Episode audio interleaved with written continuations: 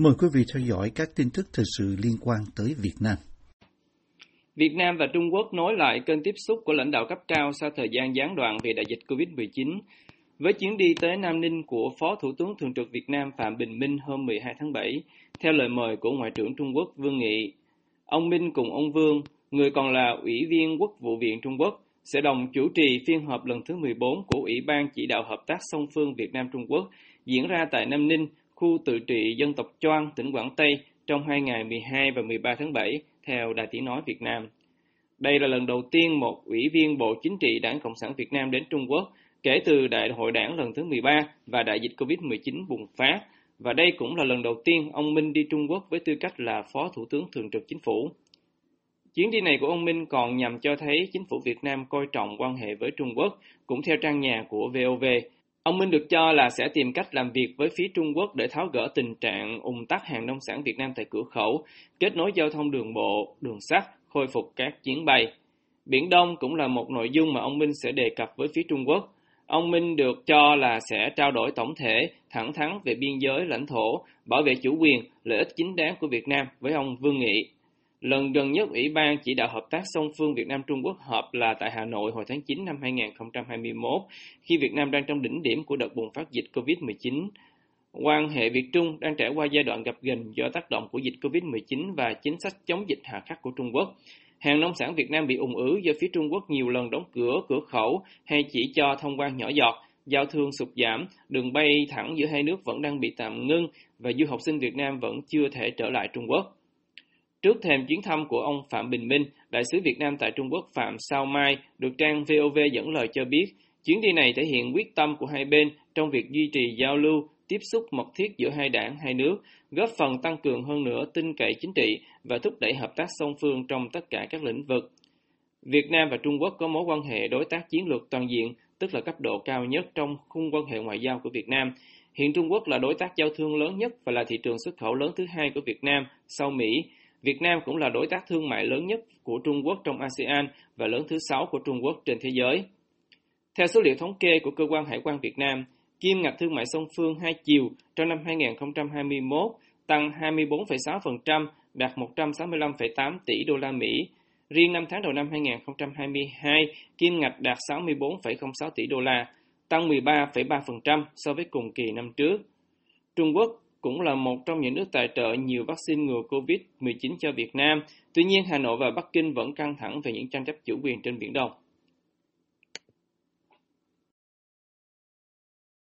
Một loạt cựu sĩ quan cấp tướng tá của lực lượng cảnh sát biển Việt Nam đang bị đưa ra xét xử tại một tòa án ở Hà Nội với cáo buộc nhận hối lộ để bảo kê cho một đường dây buôn lậu xăng dầu.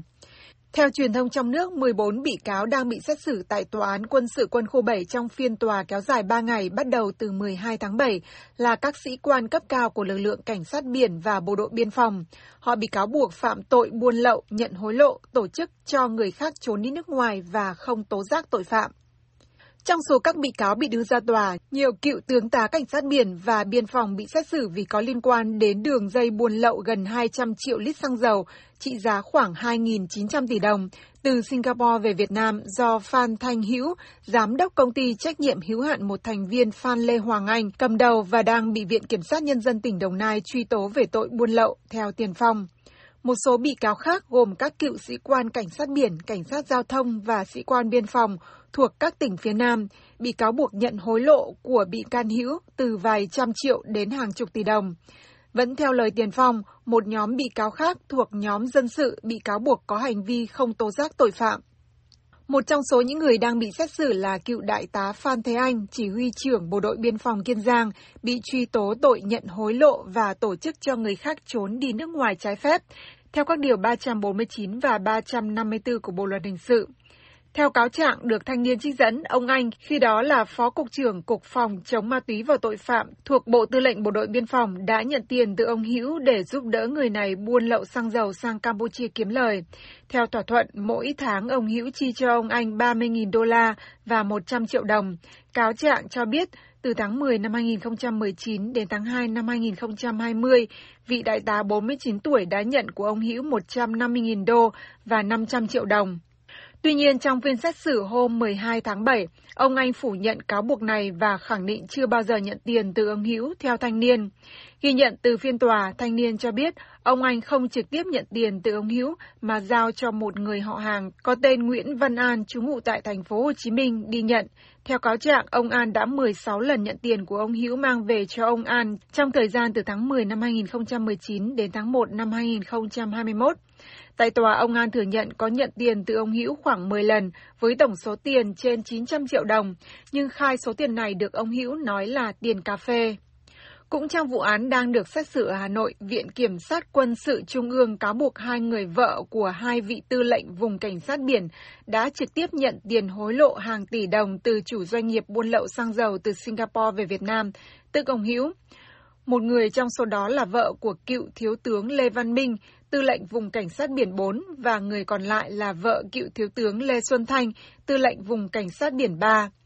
Theo cáo buộc, ông Hữu mỗi tháng chi cho ông Minh 450 triệu đồng từ tháng 12 năm 2019 đến tháng 8 năm 2020 thông qua tài khoản của vợ và con gái ông ta cũng như đưa trực tiếp qua con trai ông. Viện Kiểm sát cho rằng tổng số tiền ông Hữu hối lộ cho ông Minh là 6,9 tỷ đồng để được giúp đỡ trong quá trình buôn lậu xăng. Mỗi lần nhập lậu xăng từ Singapore về vùng biển Việt Nam, ông Hữu đều gọi điện nhắn tin báo cho ông Minh biết để được bảo kê không bị kiểm tra bắt giữ theo ghi nhận của Tiền Phong.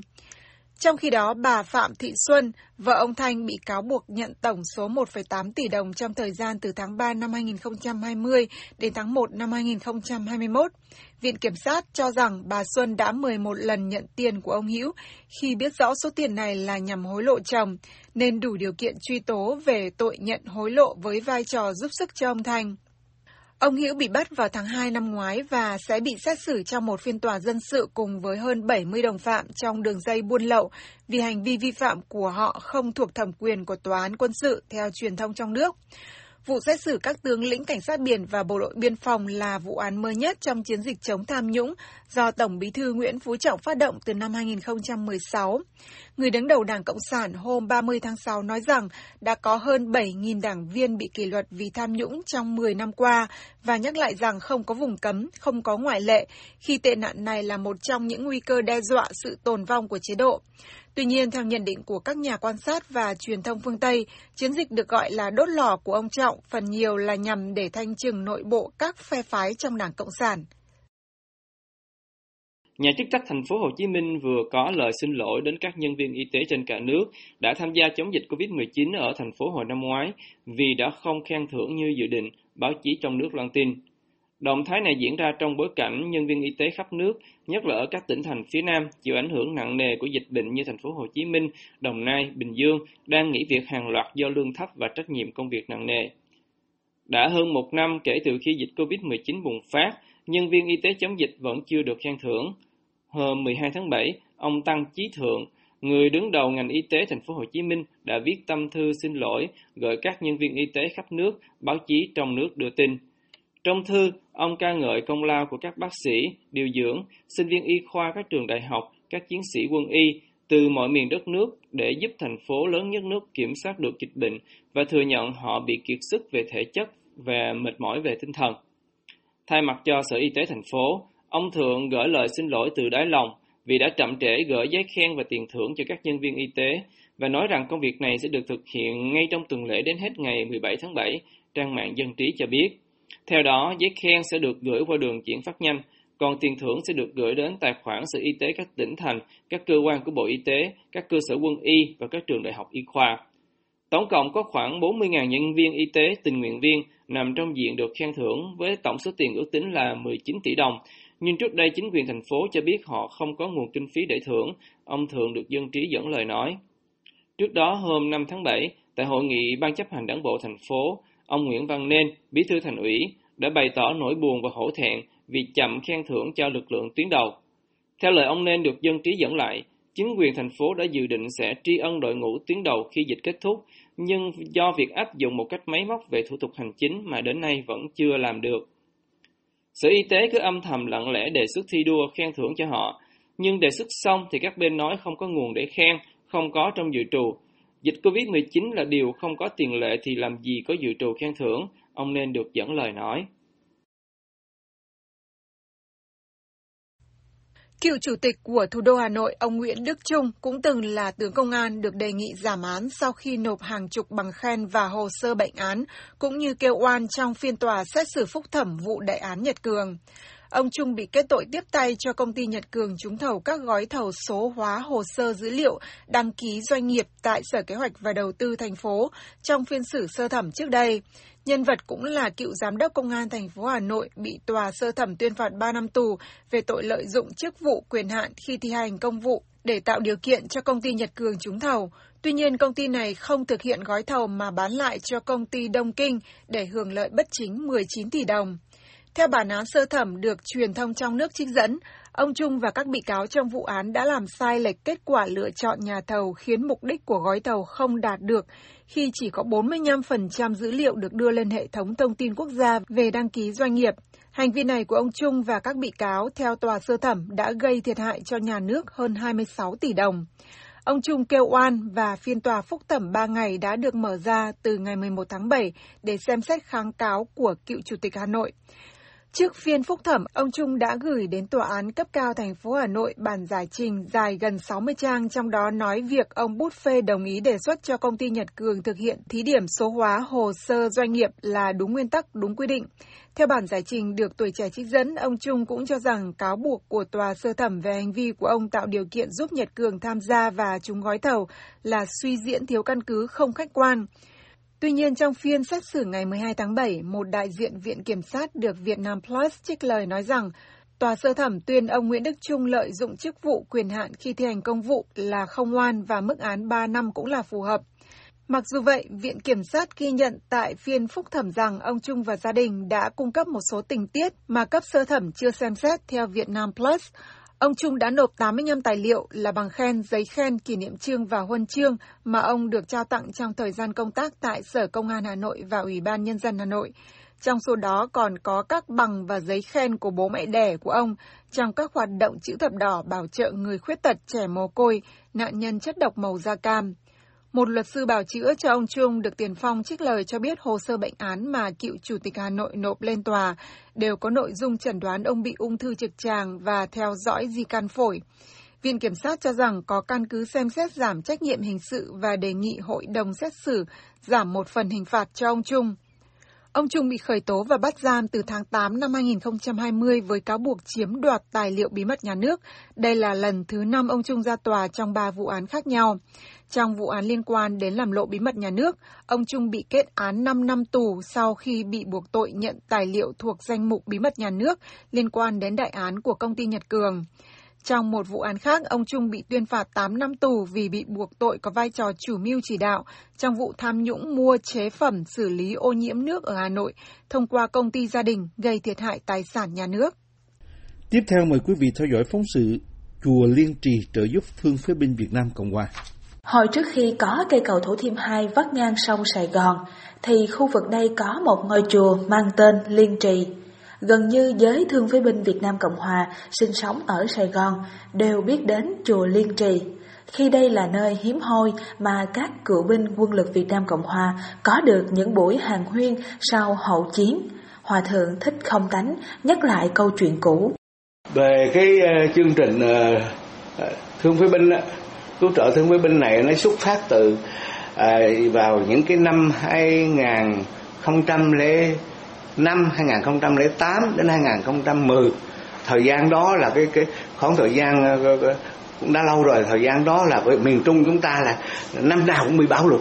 rất là nặng nề. Thì trong khi để phát quà ra những những quý bà con đồng bào bão lụt thì tôi thấy cũng có nhiều người họ họ, họ chống gậy họ cục chân cục tay hoặc là đi cái xe lăn à, đến để mà xin giúp đỡ cứu trợ thì mình hỏi ra thì mới biết đó là những anh em thương phế binh uh, Việt Nam Cộng Hòa uh, ngày xưa. Uh, nhưng mà họ nhiều khi họ cũng không dám nói nữa. Uh, bởi vì họ cũng ngại này nọ nọ. Thì từ khi đó thì chúng tôi cũng chia sẻ liền chia sẻ quà đó và rất là tội nghiệp. Bắt đầu từ đó, chùa Liên Trì có những chương trình mời các ông thương phế binh Việt Nam Cộng Hòa về chùa để cùng dùng bữa cơm bên chiến hữu thuở nào. Kế đó là nhận những phần quà, nhu yếu phẩm cùng một chút hiện kim trong dòng hồi ức ngày tháng cũ cựu binh Dương Văn Thái nhớ lại. Sau khi biến cô 7 năm thì ờ, những người ờ, lính của chế độ cũ thì gặp ờ, rất nhiều khó khăn trong cuộc sống bởi vì theo theo cái chế độ mà ấy thì người ta cho mình ờ, đại khái là thuộc cái thành phần của chế độ cũ. Cho nên thì là mọi sự ờ, vấn đề ờ, kinh tế hay cái gì bất kỳ là uh, thì không có được uh, tham gia mà không được hưởng một cái chính sách uh, đại khái như là uh, của nhà nước uh, giúp đỡ cái gì hết. Từ cho đến uh, uh, mãi uh, ấy thì cuộc sống thì lúc bây giờ quá vất vả rồi anh em trong cái cuộc sống của của chế độ cũ thì cứ mỗi người cứ lăn lộn một cuộc sống. Người thì bán vé số người cứ lang thang ờ, đầu đường xó chợ để kiếm để mưu sinh. Còn riêng cũng có được thầy công tánh ở bên quận 2 tức là gọi là chùa liên trì á thì thầy cũng có liên hệ với ờ, các nhà hảo tâm ở bên nước ngoài thì thỉnh thoảng thầy cũng ờ, ờ, xin cho được một quà ấy ở bên đó, họ giúp đỡ. Thì cũng có nhiều khi là quà hay là về vấn đề tiền bạc về sau thì khu Thủ Thiêm được quy hoạch và gần như tất cả nhà cửa dân chúng nơi đây cùng hãng xưởng, chùa chiền đều phải bị giải tỏa. Những chương trình họp mặt dành cho cựu quân nhân là Thương phế binh Việt Nam Cộng Hòa ở chùa Liên Trì cũng đành phải khép lại. Hòa thượng Thích Không Tánh kể. Nhờ Linh Mục Thanh với Linh Mục Thoại à, có thể tổ chức à, bên dòng chú cứu thế. Bởi vì bên đó đất rộng và à, phòng ốc rồi nó cơ sở rất là khang trang. Thì như vậy anh em thương với binh họ yên ổn yên tâm hơn. Chứ ở chùa liên trì mà họ ngồi họ ăn nữa mà công an nó đứng nó quay phim nó chụp hình nó cái nó nói vậy thành anh em họ ta cũng, cũng ngại lắm. Nói tội anh em thương với Việt Nam Cộng Hòa. Với những người thương phế binh Việt Nam Cộng Hòa thì hợp tan của thời cuộc cũng đành chịu thôi. Ông Thái nói. Từ cái thời kỳ mà uh, thầy bị uh, cái uh, cái chỗ cái chỗ ở của thầy bị uh, nhà nước uh, uh, thu hồi á để làm cái công chuyện gì thì nó sự thực tụi tôi này dân thì chẳng biết. Bây giờ một uh, lưu lạc một thời gian có kể như là ấy thì uh, trong cái thời gian đó thì anh em lại trở về cái chuyện cũ thì là cái cuộc sống nó vẫn như cũ đây. Ai cũng có một ký ức cần nhớ, ngay cả những ký ức người ta không muốn nhớ, càng muốn quên thì lại càng nhớ sâu đậm hơn. Chùa Liên Trì tuy không còn nữa nhưng mà tiếp nối của tri ân người lính Việt Nam Cộng Hòa vẫn được tiếp tục.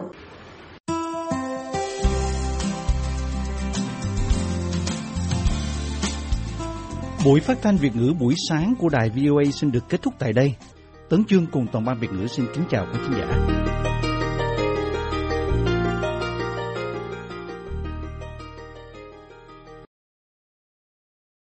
This program has come to you from the Voice of America, Washington.